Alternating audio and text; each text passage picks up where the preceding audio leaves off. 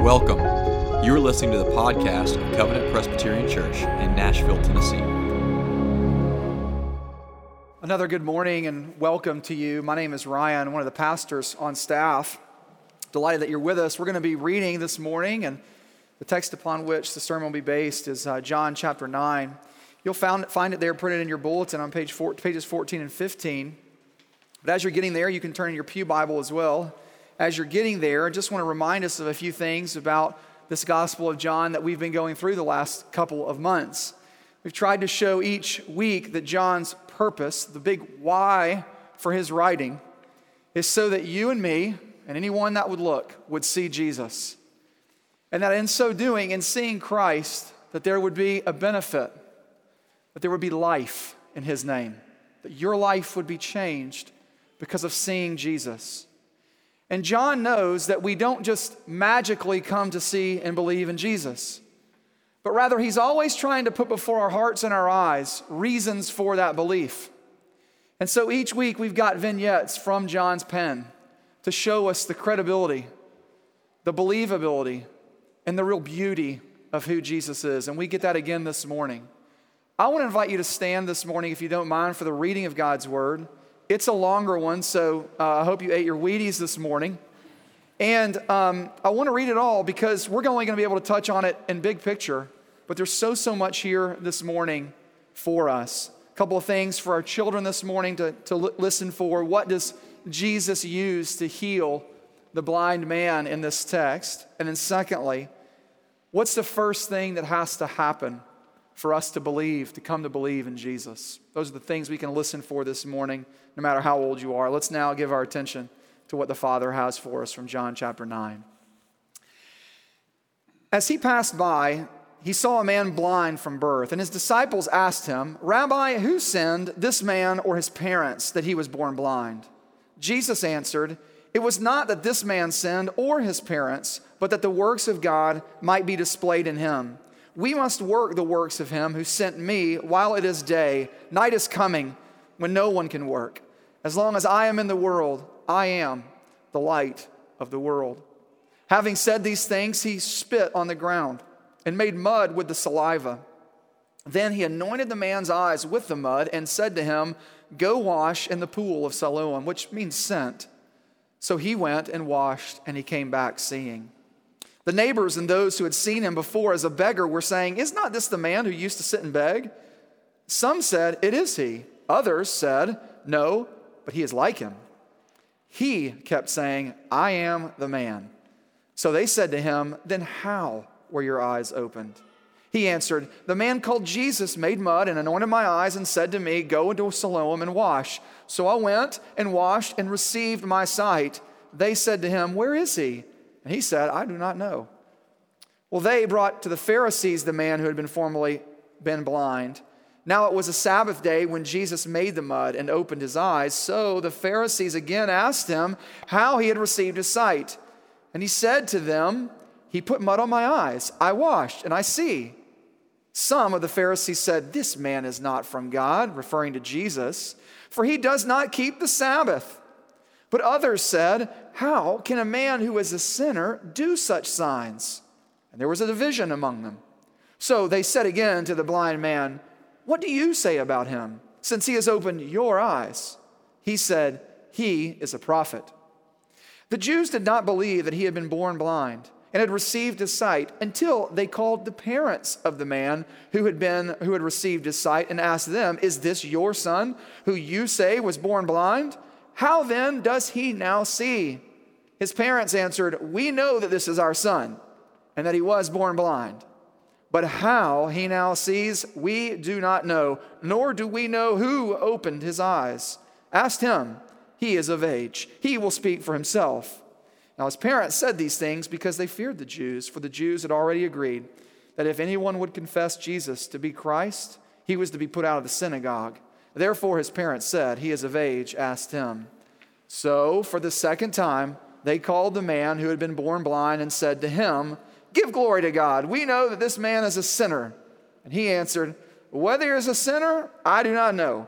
One thing I do know, that though I was blind, now I see. And they said to him, What did he do to you? How did he open your eyes? And he answered them, I have told you already, and you would not listen. Why do you want to hear it again? Do you also want to become his disciples? And they reviled him, saying, You are his disciple, but we are disciples of Moses.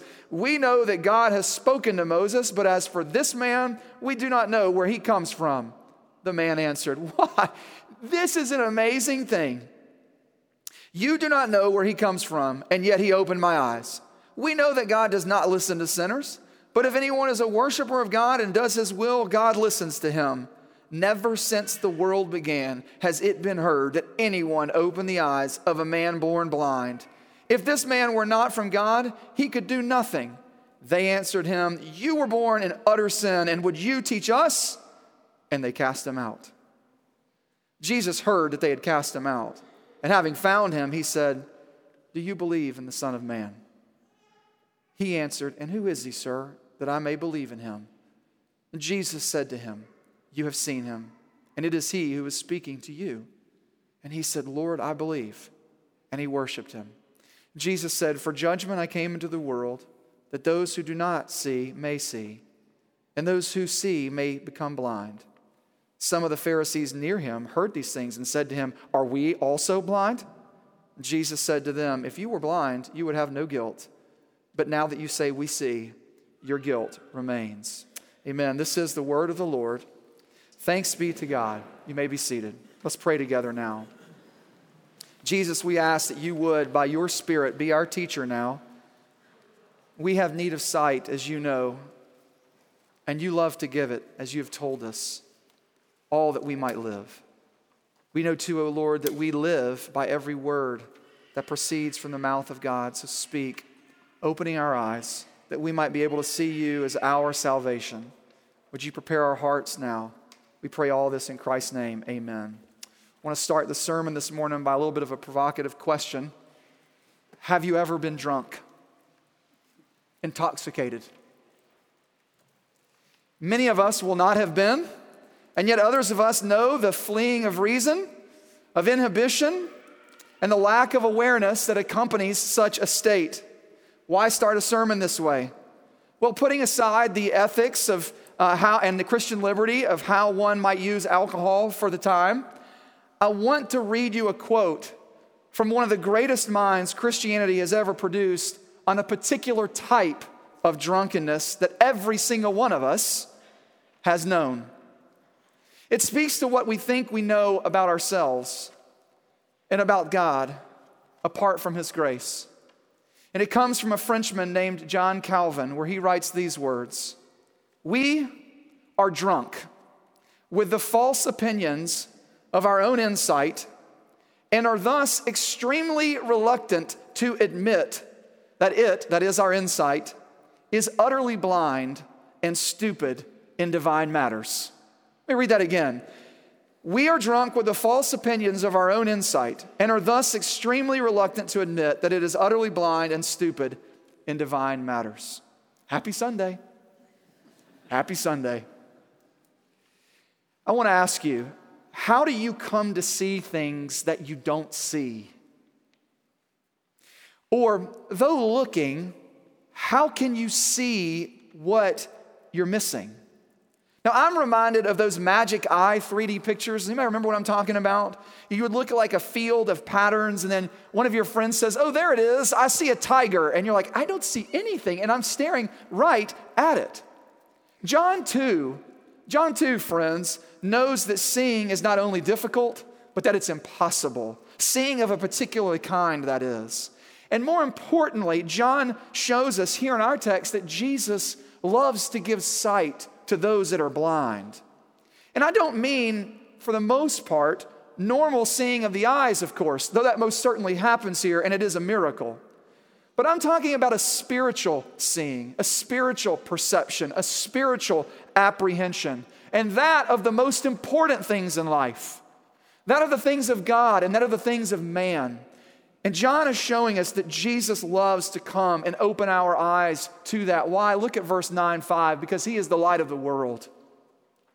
And as the light of the world, the text shows us that two things happen when the light breaks forth and breaks on the scene. So let's start by asking this morning a question What does Jesus do for this man who can't see? Look with me at verse 1. We see that Jesus and his disciples passed by a man blind from birth. Not that he had sight, lost it, but that he was born blind. And the disciples ask a question Who sinned, this man or his parents, that he was born blind? The question, pardon the pun, is illuminating because it reveals a common assumption about suffering's causes held in their day and in our day as well. Namely, that if there is suffering in someone's life, it must, must be because someone has sinned. But Jesus, however, challenges that presupposition, doesn't he? He answers them neither. Neither this man or his parents that he was born blind. You see, in his grace, Jesus gives more light. He tells us that the reason the man has been born blind, verse 3, is that the works of God might be displayed in his life. That somehow God's powerful grace, his mercy, his glory might come about in and through him. This is why he has been born blind. Push pause. I haven't thought about that until this very moment. We're still talking about this man. He's still bringing glory to God. How about that? I've not thought about that till this very minute. I'll continue. Then Jesus spits on the ground, makes mud. We don't know why, so please, you can ask me, I don't know why. He applies this original mud mask and instructs him to go wash in the Siloam pool. The men does so, and then the text tells us he came back seeing. And when he does, his neighbors and those who for years had watched him beg wondered, How were your eyes opened? Now, when we read this, we need to remember that people back then didn't just magically, without intervention, get their sight. It, wasn't like miracles were really easy back then to perform. And if you were gullible enough, you might have had it happen to you. That's not how this is working here. Just like today, this man couldn't see, and then he could because Jesus had acted through a miracle. And when he did this, this man's life was changed. And I want you to know why this miracle. We talk about the miracles in John's gospel being signs that point forward to a greater reality. And here we see reminiscent of what we learned in Luke's gospel about when Jesus comes on the scene. One of the ways that you will know that he himself is Messiah is that the blind see. And that itself is a fulfillment of a promise from Isaiah chapter 61, where the prophet tells us that when Messiah comes, that one of the ways that we will know that he is here is that the miracles that he will perform will the blind will see. In other words, this means that this event is a mark of God putting his work on display. And I want to spend a few moments this morning just talking about something that is in this text, though it's not the main thrust of the passage, but that is looking at the specific topic of suffering in our lives. In general, it is true that the disciples are right about sin's origin. It comes into the world because of the particular sin uh, back in Genesis chapter 3. But to move from this, to conclude every particular suffering is the result of some particular sin, is where they get it wrong. Yes, it is true that sometimes our sin brings about suffering in our lives. But to go beyond that and to reason that each particular suffering is a result of some particular sin in somebody's life is to go beyond the way beyond the way the Bible speaks about the relationship between sin and suffering. And I'm just going to say this this morning. Some of y'all really need to hear that because I want you to be lifted. I want that burden gone in your life. We might not say it, but I know deep in our hearts, some of us deeply feel that if I hadn't done X, Y, and Z, then God wouldn't have brought ABC in my life. And it just may not be true. I want you to be free this morning from that. The Lord gives us categories of better categories. This man's suffering was so that the mighty works of God might be displayed in his life. And such is the same for us as well. And I just can't tell you, and maybe you can too, about how many faithful Christians through the years I have watched through the years just suffer, and it brings glory to God's name. I could, I could list a string of them. But I just want you to know that it is, they have suffered and they have done so because of what James has said to count it all joy, my brothers, when you meet various trials of all kinds, of various kinds. Through their suffering, the works of God were put on display. And this is exactly what God intends to do when we face suffering as well. Which brings me back now to this now healed blind man. When Jesus heals him, he is showing us about us. Here's what I mean you might have seeing eyes this morning, but Jesus wants to say there's something in our hearts that can't see him.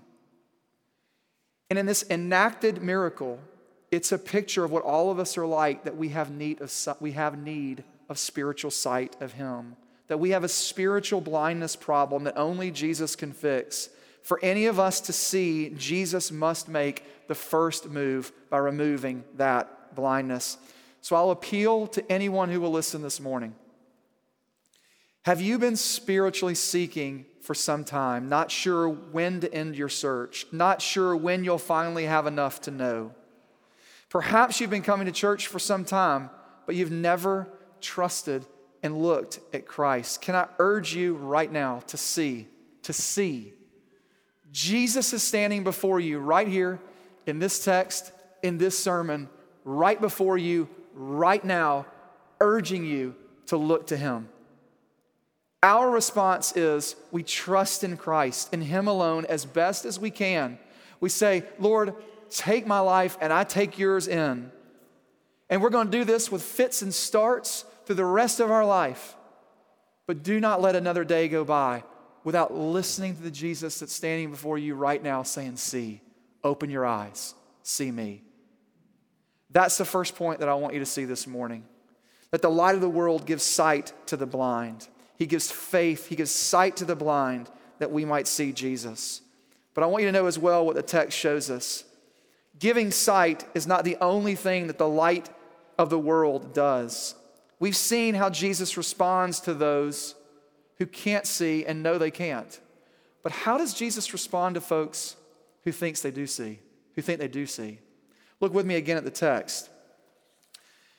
The majority of this text is really a dialogue, verses 18, 8 through 32, between the healed man and his neighbors in the community. That is verses 8 through 12. The Pharisees and this man, 13 to 17. The Pharisees and the man's parents and the Pharisees call this man back again to talk with him as well. Let me just run through the text here and show you that. The Pharisees begin to investigate, so they ask, How did the man receive his sight again? And the man says, He put mud on my eyes, I went and washed, and now I see. And he says that repeatedly. And due to the fact that Jesus did this work on the Sabbath, we're told, some of these Jewish leaders declare that there is no way that Jesus is from God because he has healed on the Sabbath a non life threatening injury. And they're also probably upset that he has kneaded, if you think about kneading bread, he has probably kneaded mud and spit together. And some wonder if there's some Sabbath violation there as well, something that was pro- prohibited on the Sabbath day. And this testimony is not enough, though, is it? It's not enough to convince them, a theme that runs right throughout this discourse. So, what do they do? They call mom and dad. It's time, it's like they've called your mama. And you know it's serious when your mama's called. And so they say, Is this your son? They say, Yes. Was he born blind? Oh, absolutely. How was he healed? We got no idea. You can ask him. You can ask him. Why? Because they don't want to be put out of the synagogue, which would have utterly cut them out from all of their community had to offer. Maybe not getting jobs. It was a major, major issue to be put out of the synagogue. So the religious leaders do just that. They call him back in. And I love the little snark. I love this man because he's like, they're asking, he's like, I've already told you guys. Why don't you want to listen to me? And it's the question that we're asking as well. Why don't they listen to him? And here's the point in all of this, the repeated testimony of the man, of the neighbors, and of the parents. In all of it, the Pharisees refused to believe. Another way of putting it is they were not willing to have their understanding challenged. Because if this man Jesus heals, there is one option about where he is from and who he is. He is God. He is God. And if Jesus is God, everything changes for them their social relationships, their status in the community, and certainly the very future of their lives. Everything. And seeing what they did, they, remind, they remained blind to the true things of God. Now, I just want to take a moment and say very briefly that anybody who has ever come to Jesus knows what they were up against. Do you remember that, what it was like for you? Do you remember what it was like when Jesus sat before you and you were perhaps wondering, is this, is this the man or not? And you made me reckon with that for years. You're right there where the Pharisees were.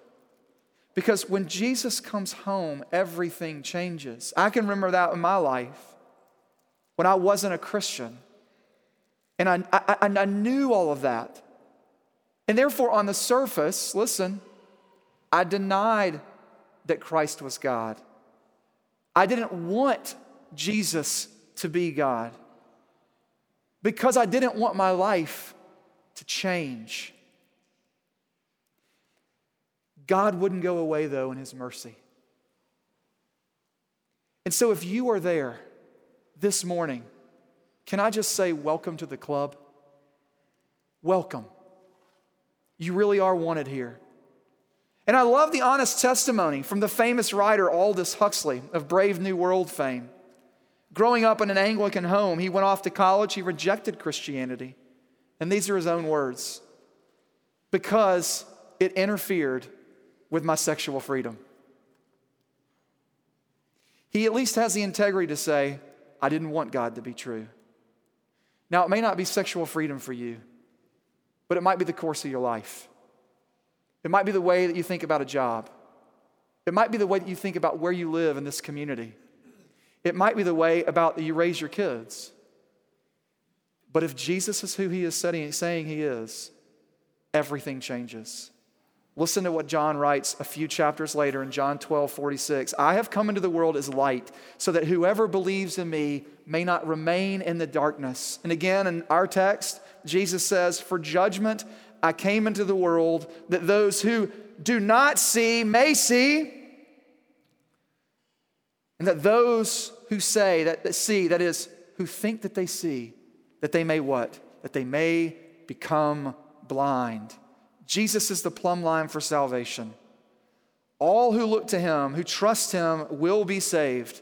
But those who will not look to him, the whole testimony of John is telling us, who do not trust in him, remain blind, and thus, as Jesus says, condemned. In this sense, they are blinded by the light, and you have no idea how much restraint it took to not sing those words this morning. Thank you.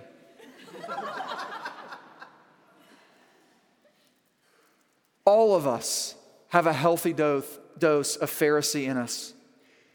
Specifically, when it is we don't want to run to Him or to trust in Him, precisely of what this means about us by extension. Imagine on your birthday, you opened up your, parent, your presents, and one of them was this nice, beautiful made basket, and in it was mouthwash, was a few sticks of deodorant, and some face wash. What does it mean for you to have to receive that gift? Some not good stuff, right? The gospel always does that. It always comes to us first and tells us our true condition. It always buries us in the ground first before it raises us up to new life. That's always what it does. And so the good news of Jesus, friends, is, is that Jesus, though, loves to do both. He doesn't do just one, he doesn't do just one, he does both. And the whole point of John is this Do you see Jesus? That's the test. How do you know you're blind, or if you're not, do you see Christ as he's offered in the scriptures this morning? And if you don't, here's the profoundly good news where we will end this morning. Jesus loves to come to blind people and to show them himself. He loves to open up blind eyes and to give faith to folks who can't see. That's the good news that I want you to hear from me te- this text this morning that Jesus loves to open blind eyes. So, are you worried about being blind? Do you know what? You're beginning to see. Do you know you're blind? Ooh, that's Christ shining his light in on you. Specifically, are you beginning to see him dying for that blindness?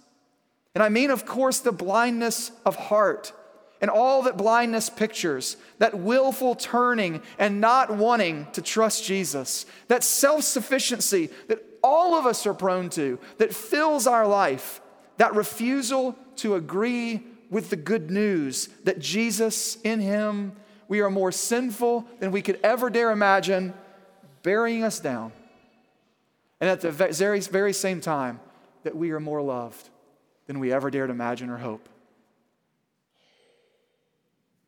It's good news for a reason, friends, because Jesus came to heal, to heal what is broken in all of us. A few chapters later, it will not be the healed man that is cast out.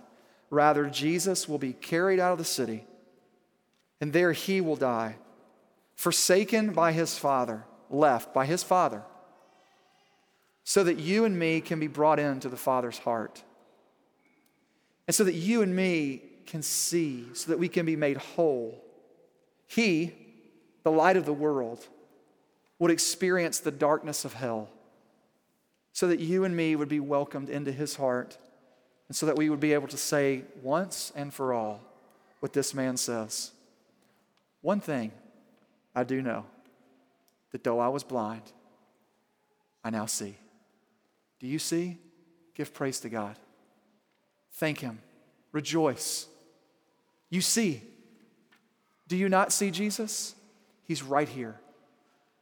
Ask Him. Ask Him to open your eyes. He'll do it. Let's pray. Father, we ask now that you would do what you promise to do, that you would open up blind eyes, and that we, like this man, having seen you, would worship you and rejoice in you for what you have done for those for whom you've given sight. Be with anyone here now, O Lord, that doesn't know you. Would you open their eyes to see you? We pray this in Christ's name. Amen.